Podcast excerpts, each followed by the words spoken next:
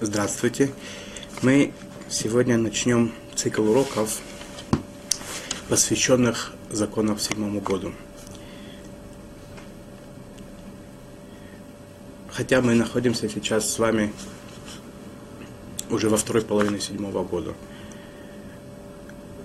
5768 год, это год Шмиты – и тем не менее, хотя большая, большая половина года уже миновала, есть многие законы, которые, во-первых, в этом году еще нас касаются. Есть какие-то вещи, которые актуальны в следующем году. Поэтому решили сделать такую серию уроков, которая, может быть, она будет полезна. Законы седьмого года в Таре занимают очень важное место – Им посвящены отдельные, отдельные предложения, отдельные темы. Есть трактат, который посвящен этому. Из какое-то количество законов, которые, которые надо знать. Важность седьмого года, исполнение седьмого года, она велика. Царь Давид в своих э, псалмах называл тех, которые соблюдают седьмой год – гибурей кох, э, богатыри духовные.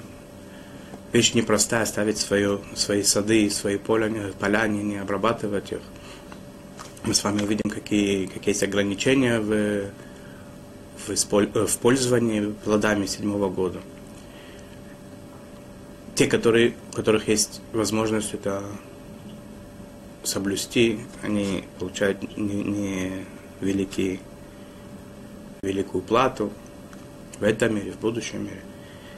Те, которые не соблюдают это, есть наказание большое. Написано, что 70 лет, которые евреи были в изгнании между первым и вторым храмом, после разрушения первого храма, те 70 лет они были э, за те 70 шмит, за те 70 э, годов, которые не были соблюдены во время первого храма.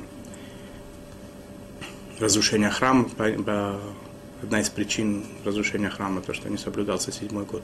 Поэтому как и э, награда за это, так и, и нарушение, и, и э, наказания за это, они большие. Это показывает, насколько это важные законы. Согласно большинству мнения э, комментаторов Талмуда, раввинов, в наше время законы седьмого года, они соблюдается согласно постановлению мудрецов, не, не по Торе. Когда они по Торе были, когда большинство евреев, когда все евреи, скажем так, все евреи находились в Израиле, сегодня, к сожалению, это не так, поэтому в наше время, уже давно, практически с выходом десяти колен, законы седьмого года, по большинству мнений, они мидарабанан, согласно постановлению мудрецов. Условно мы разделим законы седьмого года на три основных части. Какие эти части?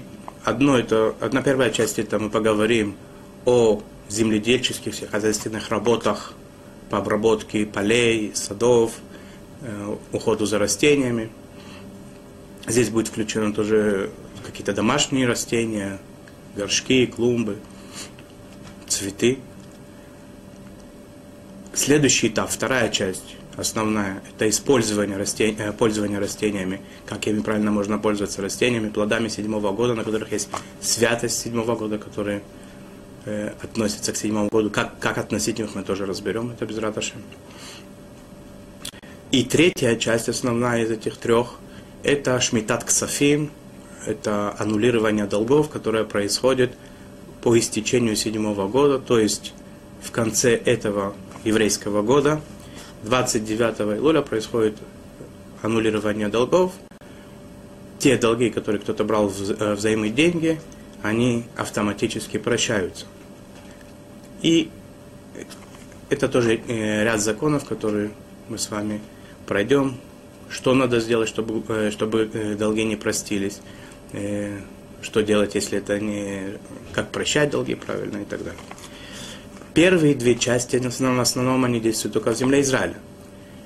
что касается земли, и что касается плодов, которые на этой земле выросли, как многие, как многие заповеди, которые связаны с землей, они обращены только к границам земли Израиля, кроме некоторых исключений, которые мы оговорим более подробно. Э, те, которые живут в диаспоре, в других странах, первые две части практически, так на первый взгляд, кажется, не касаются. Хотя, во-первых, кроме того, что законы Тора, они всем интересны, всем э, необходимо знать их, люди, которые находятся за границей, что происходит в Израиле, как надо вести себя и так далее. Но кроме этого есть практическое значение этих законах, потому что в наше время Хотя есть особенный запрет такой, плоды седьмого года из Израиля вывозить за границу. К сожалению, сегодня это не так. Э, большое количество плодов, фруктов и даже овощей вывозится из Израиля за границы, за пределы Израиля. И надо знать, как неправильно относиться. Что делать, если человек видит такие плоды за границей в магазине, на базаре. Если, что будет, если можно их покупать, запрещено что будет, если вдруг они к нему так еда попали, как, как вести себя. Поэтому первые две части, ну, может быть, обрабатывание земель и уход за растениями, это не так актуально, но э, знать, как пользоваться плодами седьмого года, может быть, и те, которые находятся за границей, тоже это было бы иногда полезно знать. А третья часть Шмитат Ксафим, она никак не связана с землей, она не привязана к земле, это заповедь эти законы не касаются и, да, э, только э, земли Израиля, страны Израиля. Они актуальны для всех евреев всего мира. Поэтому третья часть, она, она э, актуальна для всех.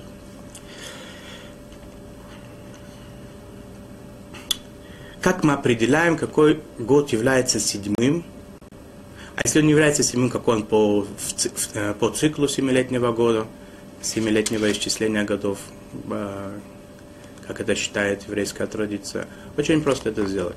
Это случайно так получилось, э, что если мы берем порядковый номер года сотворения, от сотворения мира по нашей традиции, и, раздел, и разделим его на 7, если получается ровно, ровное число без остатка, то это седьмой год. Если получается дробь, не, не, не, не целое число, например, 6 седьмых, 5 седьмых, то это будет показывать, то, то числитель этой дроби будет показывать, какой порядковый номер года в семилетнем цикле годов. Возьмем пример.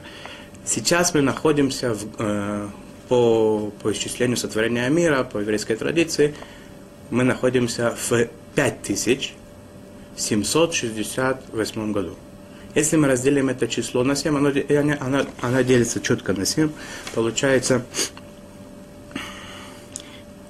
получается 824, если разделить это на 7, получается 824, по-моему. И если это так, то получается, что этот год он седьмой, а на самом деле седьмой. Если в прошлом году мы бы сделали так, что такой расчет, у нас бы получилось бы 80, 823 и, и 6 седьмых. Получается, у нас есть, э, есть дробь 6 седьмых, значит, это шестой год по седьмому циклу и так далее. Очень просто это делать. Э, число, э, такое исчисление, оно случайно, потому что с, э, седьмой год не начали соблюдать сотворение мира. И, не, и не, даже не с первого года, как вошли в Эрет Израиль, в землю Израиля во время Ишуабы, ну, не сразу начали соблюдать седьмой, седьмой год. Получилось, э, заповедь эта вошла в силу после того, как земля Израиля уже была под, под как бы на владении, под, э, под э, надсмотром евреев.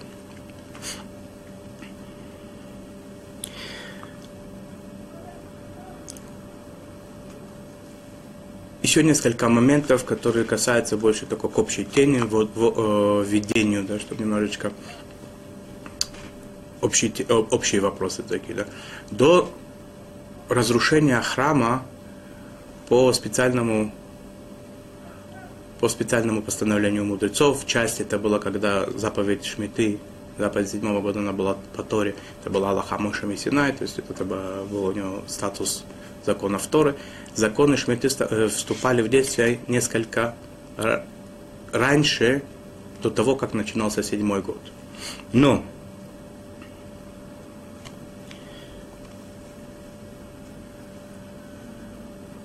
Но после разрушения храма эти законы перестали быть актуальными. Как те, которые мудрецы постановили, как те, которые были приняты на горе Синай. И в, в практике сегодня, э, после того момента, как был разрушен второй храм, законы седьмого года вступают в силу только с первого, практически все. Мы посмотрим с вами какие-то отдельные, отдельные исключения в этом. Да? Но в принципе э, все законы седьмого года, то, что нас в основном будет касаться, они вступают в силу с первого Тишрея, с Нового года, с Нового года, который был, и заканчиваются первым, 29-м э, Илулем, то есть канун Нового года, который будет. И опять же, есть какие-то какие исключения из этого правила. Это в общем так. Какие исключения мы об, о, об этом поговорим заранее. Потом еще отдельно об этом поговорим.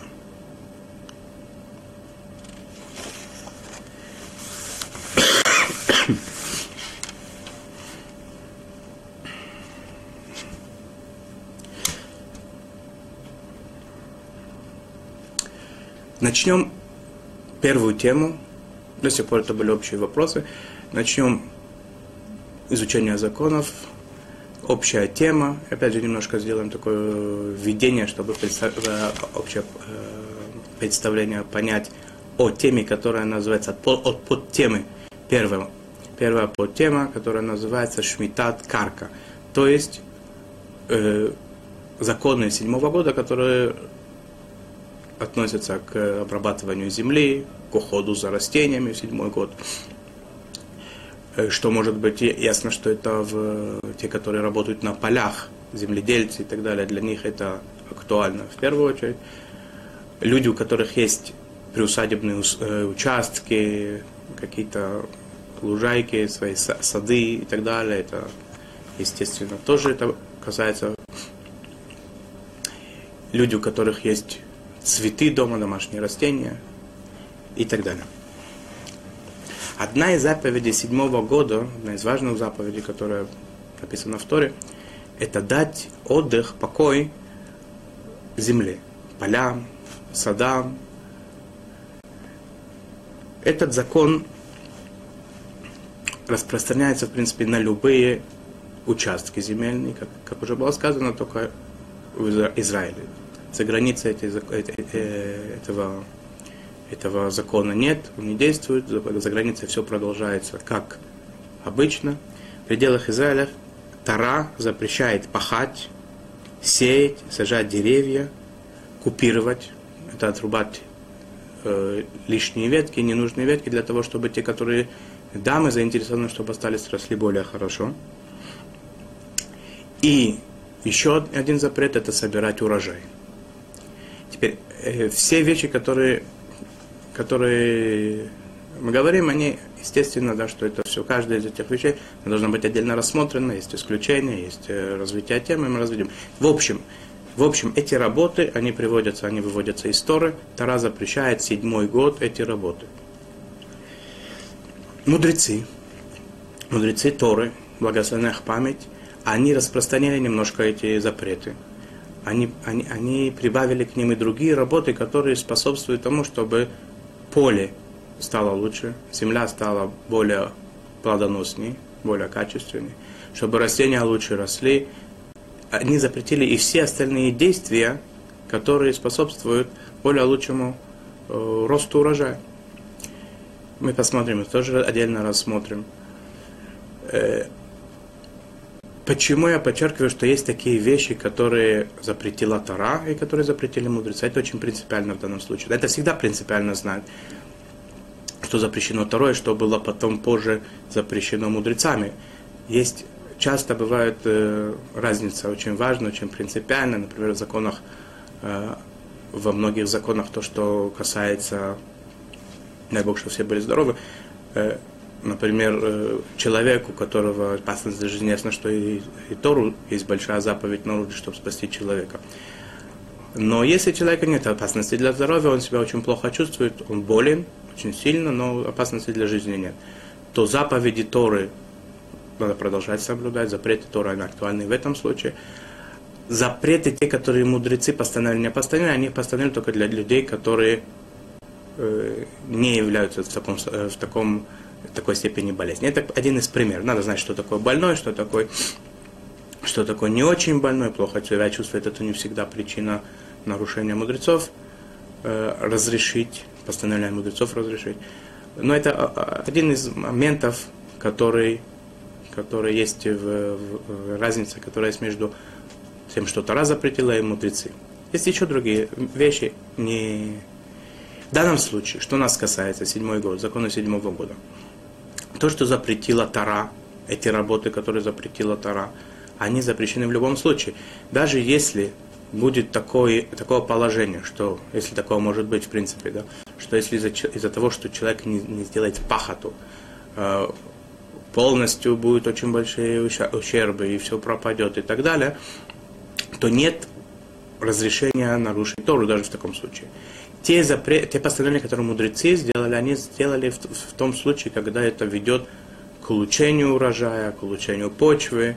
Э, если, если эти работы, которые входят в постановление мудрецов седьмой год, их не сделать, это приведет к невозвратимым э, потерям, с большим уроном и так далее. Мы это рассмотрим каждую вещь отдельно, как это, как это расценивать, как это можно считать. В принципе, на такие случаи постановления мудрецов не распространялись, говоря о каждой работе примерно, скажем так, э, грубо, 11 видов работ, которые мы с вами перечислим здесь вкратце, э, и немножечко каждую из них разберем, там каждый, каждый раз посмотрим вместе, где, в какой момент это э, разрешено, в какой, месте, в какой момент это запрещено.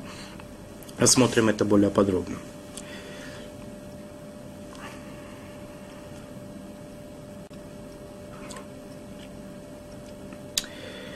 Теперь, только раз об этом говорили, скажем, скажем основной момент, основной принцип – для того, чтобы разрешить те работы, которые входят в постановление мудрости. Раз, то, что Тара запретила, мы, мы, не двиг, мы, мы это не можем двигать. Она запретила пахоту,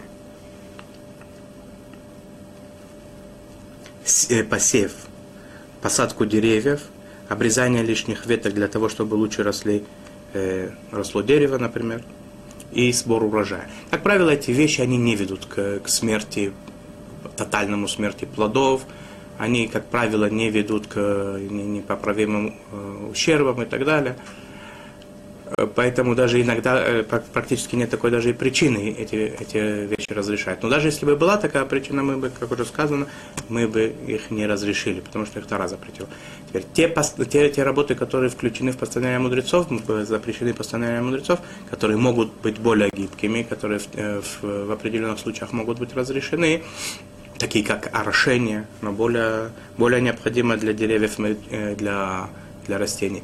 Если не орошать в определенных условиях, может быть, это может быть гибель, привести к гибели растений, плодов, очень сильному сокращению урожаев и так далее. Мы рассмотрим, когда это можно делать, когда это разрешено делать. Э, какие должны исполниться условия для того, чтобы разрешить те действия, которые мудрецы внесли в свои постановления? Первое. Специалист свидетельствует специалист в сельском хозяйстве, это не обязательно должен быть с, с документом о, о, о, по прохождении высшего образования, среднего образования и так далее. Это должен быть человек, который является специалистом. Если он специалист, Самородов такой, который это хорошо сам как-то понял, узнал, установил и так далее, опытным путем, я знаю, если он является специалистом, мы знаем, что он специалист в той или иной отрасли сельского хозяйства, то, что нас интересует, если он свидетельствует, что если не произвести данное действие, существует реальная вероятность ущерба, первое это условие, все три должны э, условия соблюдить, которые я сейчас э, назову. А первое, первое то, что специалист нам говорит, что без этого э, может быть нанесен сильный, серьезный ущерб. Второе. Невозможно восстановить причиненный ущерб по прошествии года Шмиты. То есть, например, мы какое-то действие не производили, закончился седьмой год, мы потом это хорошенько все быстрее, лучше, больше и так далее произведем это действие, и все вернется опять, плюс-минус в те, в те рамки, как это должно быть, то опять же это условие такое, которое нам не дает возможность разрешить это, если это возможно потом восстановить. Если временный такой спад, который можно потом вернуть обратно. И третье условие – это работа разрешена только в масштабах, необходимых для предотвращения ущерба. То есть мы не делаем, э, если что-то разрешено, то уже разрешено без границ. Мы разрешаем это только до такой степени, чтобы это не, привело к ущербам. Сделали необходимо, полили, например, возьмем для классический пример, это э, орошение, полили столько, сколько необходимо, определенное количество литров воды, сколько это необходимо, чтобы культура сохранилась, не, не погибла, не, не пострадала и так далее, и не больше того. Например, потом посмотрим это еще более, более подробно, конкретно. Итак, три условия, которые должны соблюдаться, все три они должны соблюдаться одновременно для того, чтобы разрешить ту или иную работу, которая мудрецами Торы была прибавлена к тем запретам Торы, которые были в седьмой год запрещены. Итак, первое. Специалист говорит о том, зная, знающий человек, который знает, что, что он говорит, что есть э, серьезная вероятность того, реальность, реальная вероятность того, что будет нанесен очень сильный ущерб.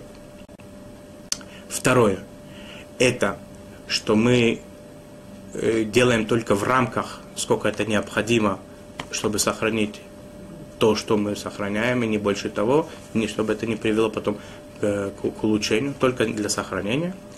И второе, если мы это не, не нам, э, нам это не третье, не, если не будет возможности, потом это весь ущерб восстановить задним числом по, по прошествии 7-8 год, невозможно, невозможно, невозможно будет это восстановить и вернуть в, те, э, в, то, в, те, в тот вид, который это было нормаль, нормальное положение.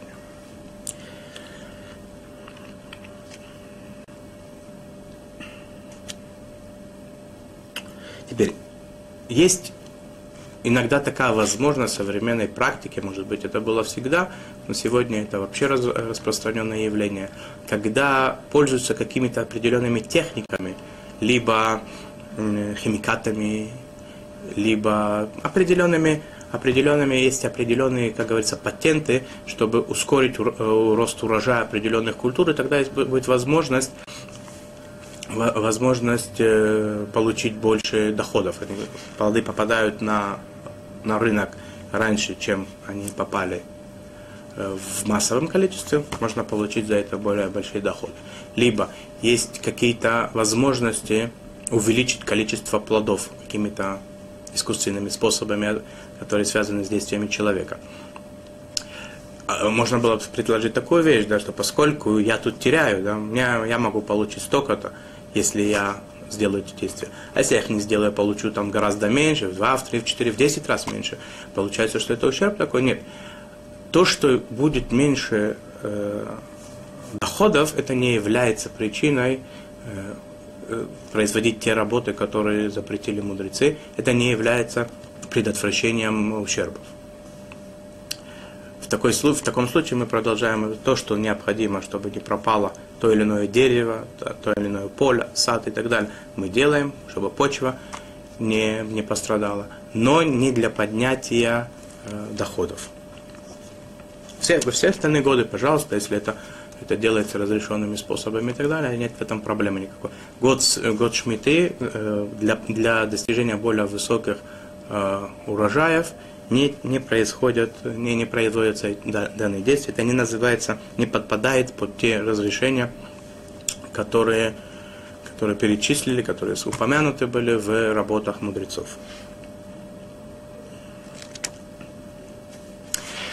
Позже мы посмотрим, будет э, отдельная глава, которая касается э, постановления мудрецов о свихим, то есть э, те культуры, которые либо они выросли сами в течение седьмого года, либо их посадили в нарушении, Посмотрим, посмотрим э, как, какие законы их касаются. Это называется сфихин. Я заранее немножко забегаю. Это, это понятие мы с вами будем потом разбирать, и законы сфихин более, более подробно отдельно. Но есть такое понятие сфихин, сама, самосевки такие, да. Так э, что касается самосева, эти все разрешения, которые говорится, которые мы сейчас перечислили мудрецов этих, даже если выполняются все три условия, то есть невозможно будет потом этот э, восстановить и и, и, и специальный специалист говорит, что это пропадет, скорее всего. И мы, мы, мы берем на себя делать только сколько необходимо, чтобы не пропал. Самосевок это не касается эти разрешения. Что касается то, что растет само, или то, что было посажено в седьмой год, мы не обрабатываем, мы не делаем, мы, мы не делаем те работы, которые запрещено мудрецами. Сейчас мы разберем, после того, как было небольшое введение, общие положения нам понятны, есть запреты, которые Тара нам э, продиктовала, которые выводятся из истории, что-то написано на прямых текстах, что-то мудрецы немножко, немножко более проясняют, чтобы было понятно то, что написано в предложениях Торы. Есть часть работ, которые мудрецы, все, что улучшает деревья и почву, мудрецы прибавляют, это общий принцип. Те вещи, которые, те запреты, которые Тары, они не двигаемы, мы их не, не, не делаем эти работы в седьмой год. Даже в наше время, когда, в принципе, седьмой год, соблюдение седьмой год, когда я уже сказал, это по большинству мнений, это мидара банан, это мудрецы запретили, вообще весь седьмой год, все законы седьмого года, даже в этом случае. Те работы, которые запретили, были прибавлены мудрецами, дополнительные действия по э, обработке обработки культур, э, плодов, деревьев и так далее, ухода за почвой, они могут быть иногда сдвинуты. И сейчас мы более подробно поговорим о всех работах. Первое. Первое, начнем. Мы поговорим сейчас и, рабо, и о работах, э, которые запрещены по Торе, и которые запрещены словами мудрецов. Э, разберем плюс-минус все, все, все действия, которые сегодня в нашем современном быту, э, в сельском хозяйстве современном, которые производятся, все действия, их перечислить просто невозможно, это не, не, огромное количество. Приведем несколько основных действий, основных, основных земледельческих сельскохозяйственных работ. На их, э, они самые такие, на их примере мы можем, можем посмотреть, что с другими будет. Первое. Посев и посадка деревьев. Данный запрет включает в себя посадку практически всех культур во время седьмого года, даже не плодовых. Даже такие какие-то декоративные растения, деревья, которые не приносят плоды и так далее, они, они входят в, в, входят в этот запрет. Есть э, такие культуры, которые растут в воде, в водоемах, это, э, этого тоже касается, если так, это обычно их выращивают, и это, это запрет касается и э, посадки таких э, культур тоже.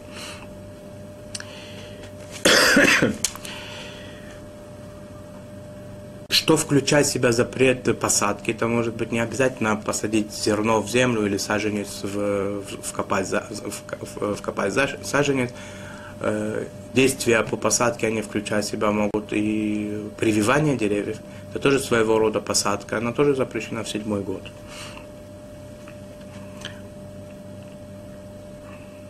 То есть практически то есть, э, нет, э, нет возможности в седьмой год что, что-либо посадить после начала седьмого года. Когда начинается, вступает в силу этот запрет, с первого в принципе, да, он вступает в силу с 1 Тишрея, заканчивается 29 июля 7 года. И есть тут исключение, однако, небольшое, что плодовые деревья, плодовые деревья мудрецы запретили сажать, саженцы плодовых деревьев, запретили сажать за 44 дня до Нового года – и этот запрет, он в силе. В силе. Он это запрет практически, какие тому причины. Мы это связано, когда начинает дерево в, расти, как это считается э, относительно трехлетнего, четырехлетнего э, периода, который называется Орла Рывая. Мы не будем углубляться. Есть практический закон, что плодовые дерева за 44 дня до наступления седьмого года Сейчас нам это уже не актуально, потому что мы сейчас уже во второй половине седьмого года. Но в следующую шмиту и для, для знания закона общего это упоминаю, что за 44 дня. Из которых говорили, что однолетние культуры за несколько дней тоже нельзя э, сажать. Кому это актуально? Это, э, поскольку это связано, это все неоднозначно, это связано с э, спорами и так далее. Это надо будет уже перед следующей шмитой выяснить каждую своего равина спросить, как, это, как поступать, когда будет дело касаться э, посадки деревьев и других культур.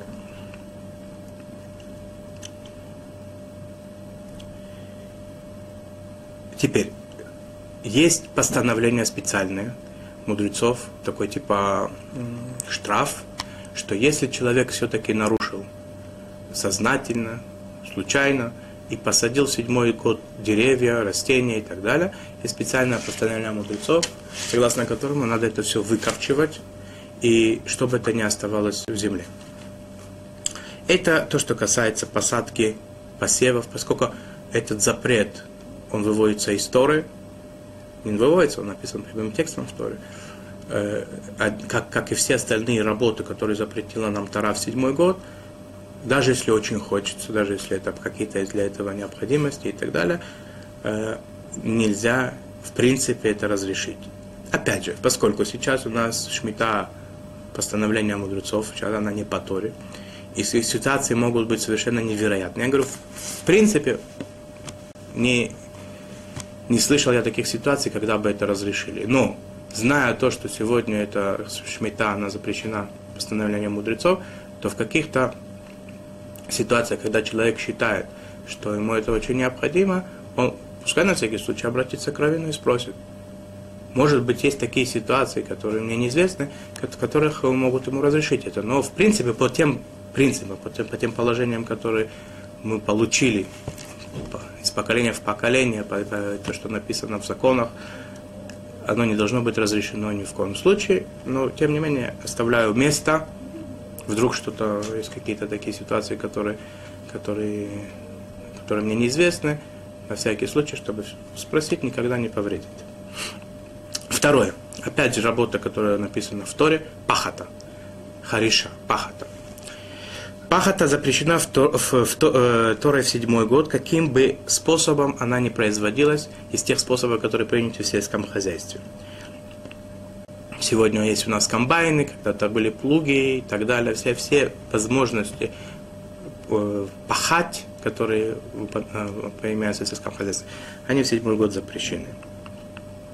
Что будет с тем, э, насчет посева мы сказали, что кто-то случайно или специально, тем более посадил растения в седьмой год, их надо выкорчевать. Есть, есть специальные, специальное постановление мудрецов, специальный штраф, который наложили на таких нарушителей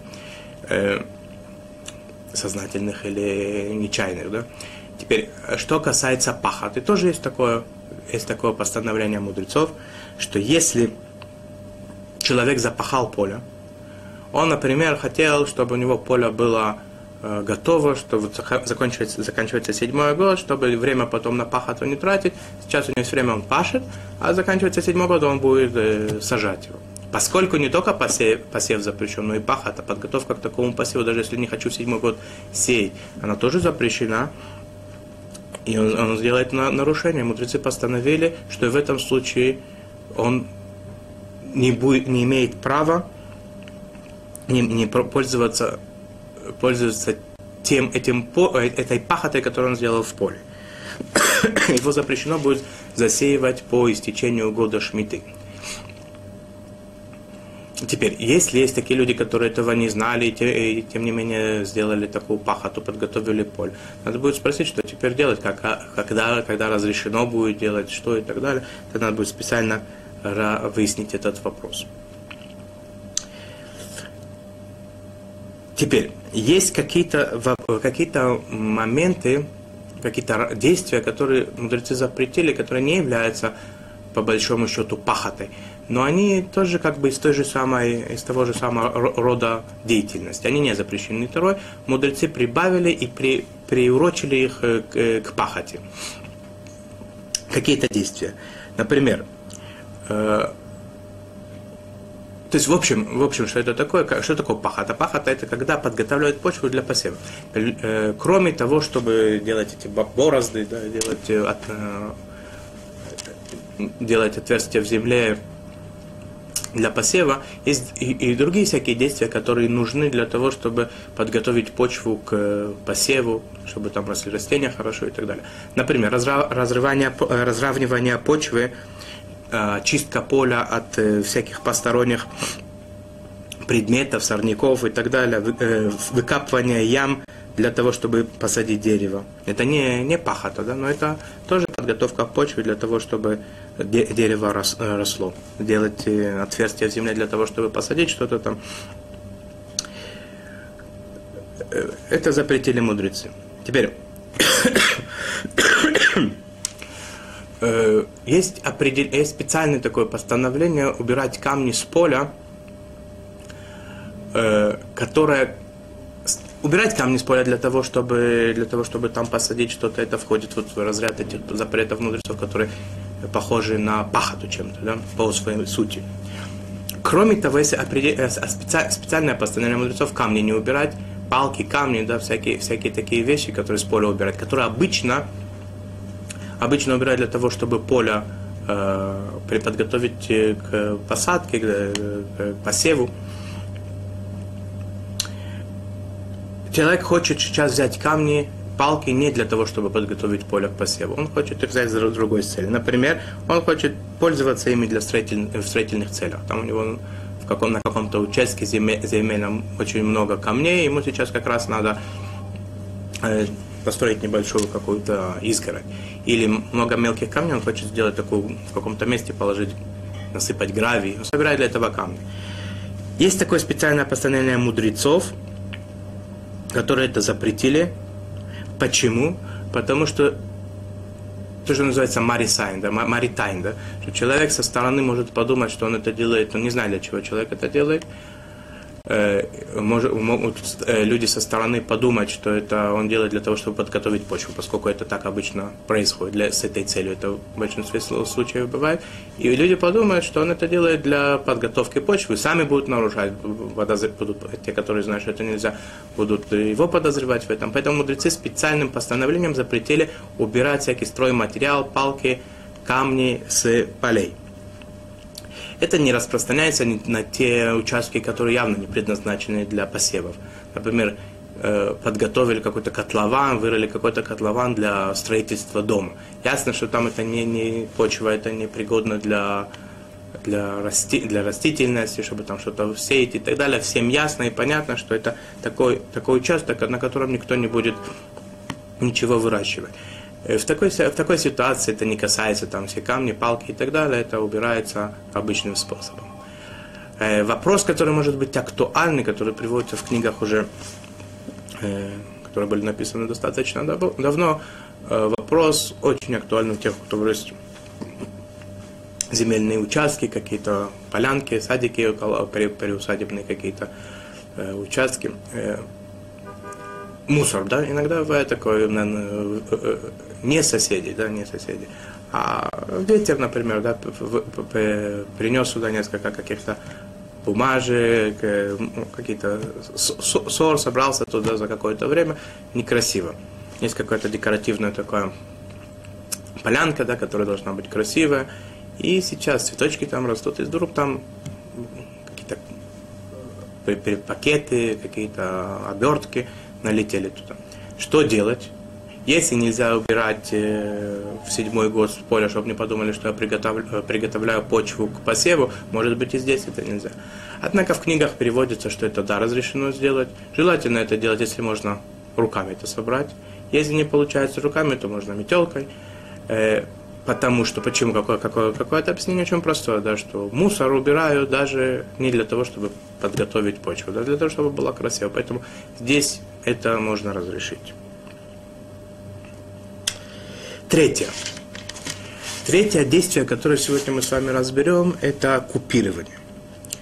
Купирование, я его когда говорил о работах, которые запретила Тара, я его перечислил, это действие среди тех действий, которые Тара запретила.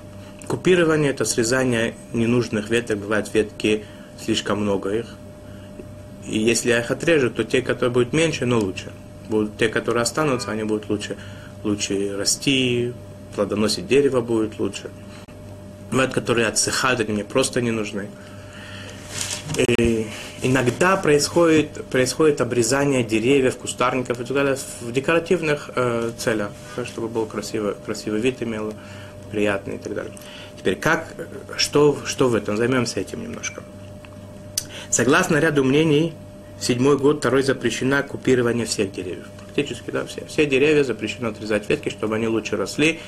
Тара запретила, запрет Торы, чтобы не, не лотизмор, не отрезать эти, эти веточки, оно касается всех практически деревьев.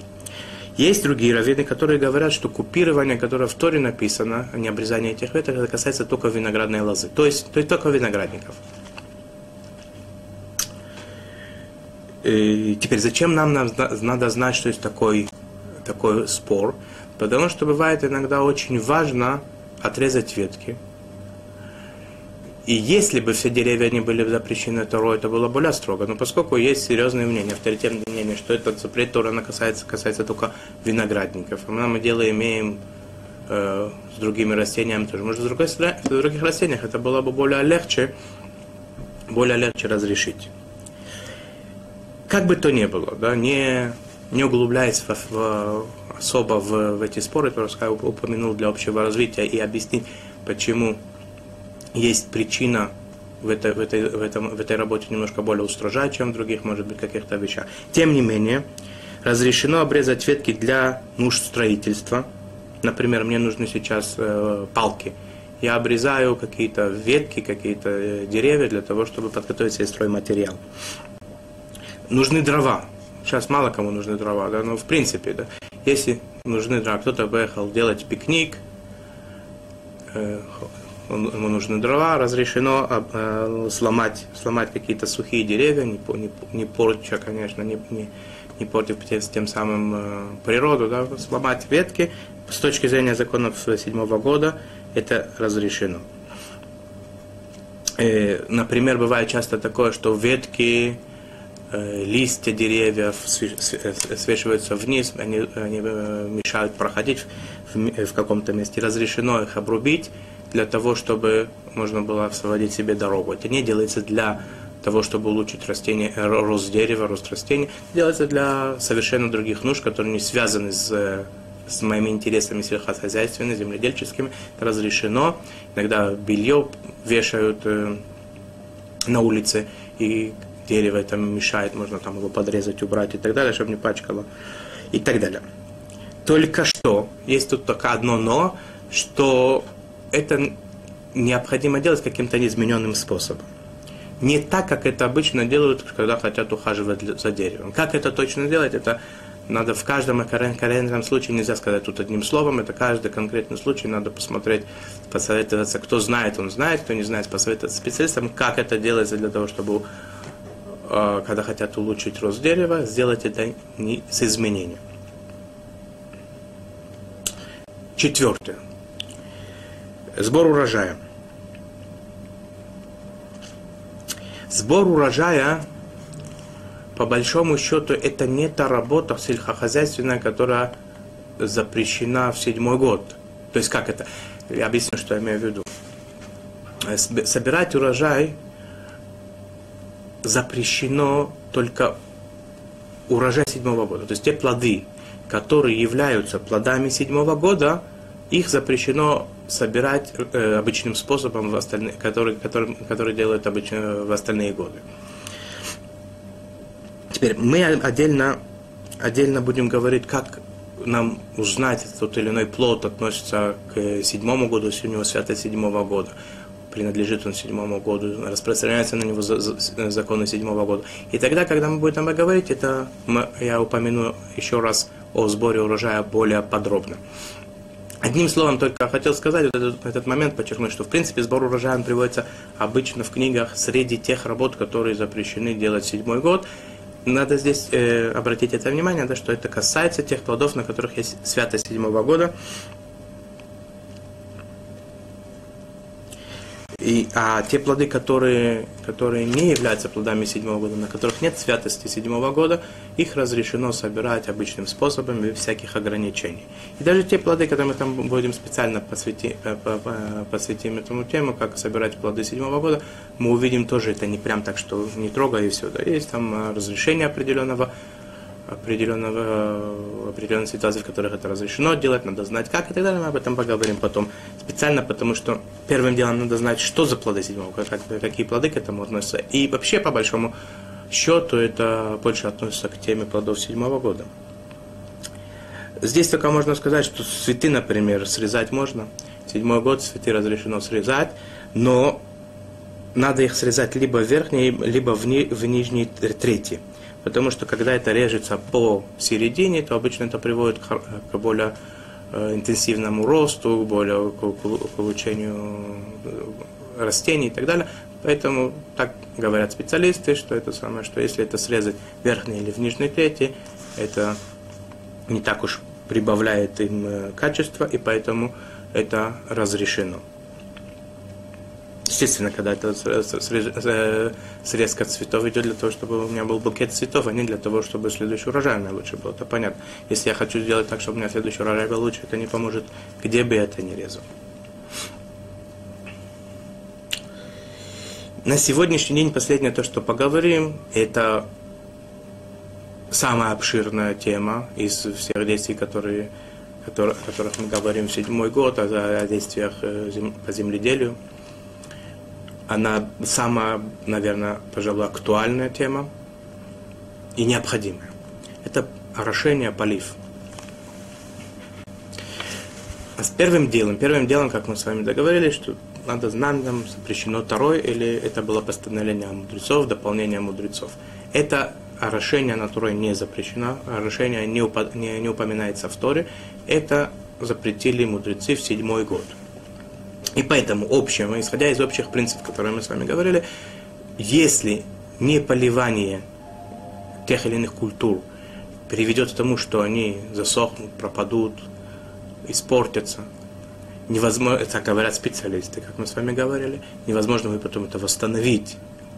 И если мы это будем делать только в тех э, рамках, которые необходимы для того, чтобы сохранить то или иное растение, то орошение разрешено. Это в общем.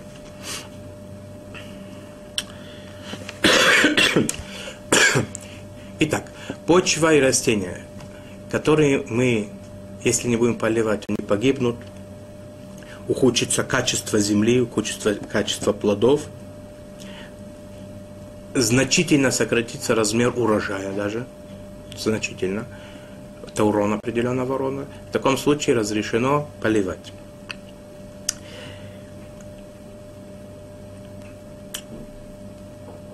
Теперь, то разрешение, которое, о котором мы говорим, поливать, чтобы не пропало, оно распространяется в принципе на плодовые деревья, на плоды, на растения, на овощи, на фрукты. Не распространяется оно на декоративные посадки, парки, аллеи и так далее. По большому счету. Там, поскольку это ущерб от того, что это произойдет, он не такой, не такой значительный. Однако, если я с ней не буду поливать аллею, она у меня полностью пропадет. И восстановить ее будет невозможно потом. Что, что значит невозможно? Надо будет потом все заново начинать э, привозить снова, может быть, почву, может быть, заново посадки делать и так далее. То есть произойдет такой тотальный, тотальный урон. То и в этом случае, когда говорится о декоративных э, посадках, аллеях, рощах, садах и так далее, культурных таких, то и в этом случае разрешено их поливать столько, сколько необходимо, для того, чтобы они полностью не пропали.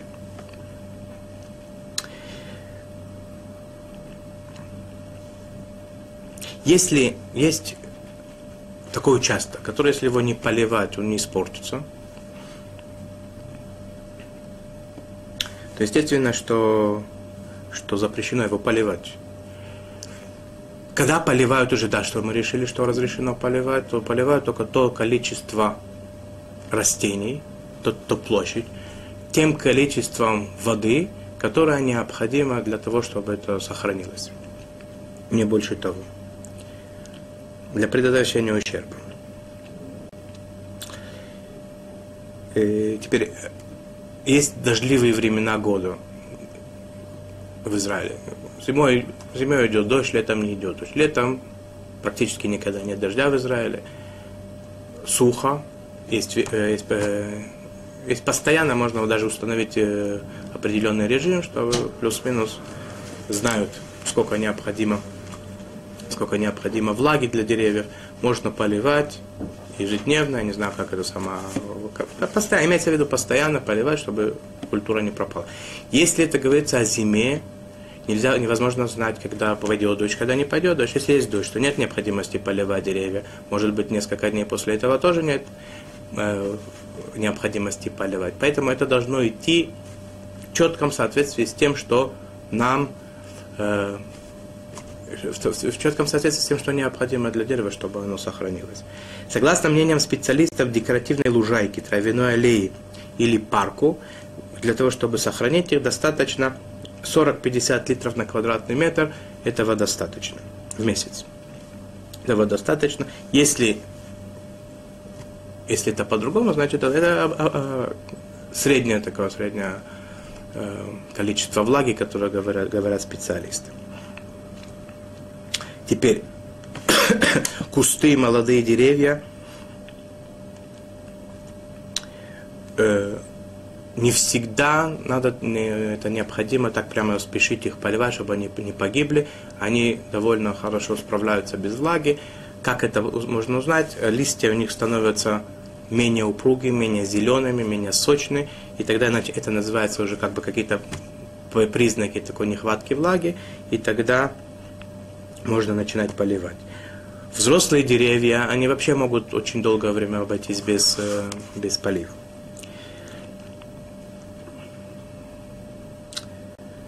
Теперь, если у нас есть выбор, осуществлять орошение автоматическими установками или вручную, то предпочтительнее выбрать всегда автоматику, потому что по, по части мнения это как бы по всем мнениям это ясно, что это дальше, чем э, рука человека. По некоторым мнениям это все-таки да, считается, как будто человек сам поливает, по другим мнениям это он служит причиной, чтобы полилось это что, что более легче. Поэтому, если есть возможность, это, чтобы автоматически какие-то оросительные установки были, это лучше.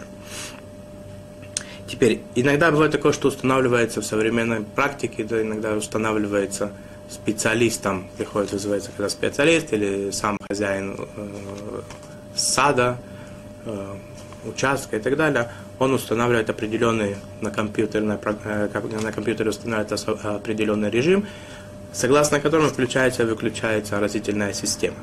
Естественно, что предпочтительнее, если есть такая возможность, это лучше, чем, чем пользоваться, э, пользоваться вручную, включать вручную, выключать вручную. После того, как уже автоматикой пользуемся, предпочтительно, чтобы приводил ее в действие программа, которая запрограммирована заранее.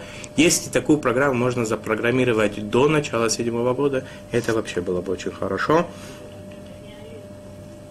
до, таки, до такой степени, что есть такие раввины серьезные, которые говорят, что если установить программу, это каждый должен выяснить для себя, э, он, он следует таким, этому мнению или нет. Но есть такое мнение авторитетное, которое говорит, что если программа была установлена до седьмого года, ее потом не изменяют, то вплоть до того, что можно обычным способом орошать, как все остальные годы, поскольку это не называется, что я это поливаю, поливает машина, которая была установлена не мной. Седьмой год я ничего не делаю. Есть такие мнения, которые это разрешают, разрешают производить такое орошение, как остальные годы, без изменений.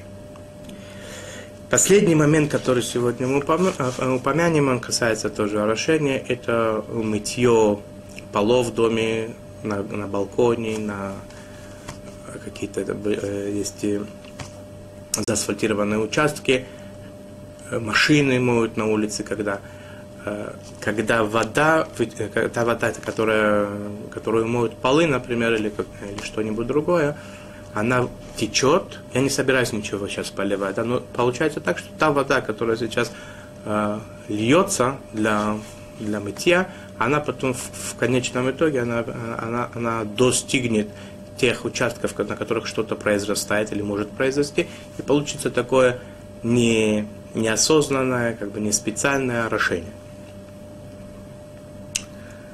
Если в эту воду входит такое количество моющих средств, которые не, не помогает, не помогает э, э, росту деревьев, даже наоборот портит его, это разрешено. Нет никакой необходимости предотвращать ее попадание в землю. Но если, если эта вода довольно чистая, то есть без, э, без химикатов, и она призвана тому, чтобы улучшить э, качество почвы, рост деревьев и так далее, то надо постараться, чтобы это не попало в такие места. Более того, человек находится на природе, например, хочет помыть руки перед едой или не перед едой. Хочет руки помыть на природе, э, льет воду надо постараться, чтобы эта вода не попадала на те места, где может что-то произрасти. Если есть какая-то э, скала, камни и так далее, там нет никакой, никакой проблемы, там ничего не растет. Но стараться, чтобы эта вода не попала даже в небольшое количество на, э, на те участки, где произрастают какие-то растения, растут, культуры какие-то, деревья, цветы, даже не плодоносные, как мы говорили, даже почва. Улучшить почву тоже это немножко проблема, надо это надо ну, постараться, чтобы это не произошло. И до сих пор мы прошли пять, пять очень важных действий, немножко разобрали их. Э, без Раташем в следующий раз продолжим еще несколько работ. Э, и посмотрим, посмотрим, как каждое из этих действий, когда это разрешено делать, когда запрещено, в каких условиях да, а в каких нет. Спасибо большое за внимание. До следующего урока.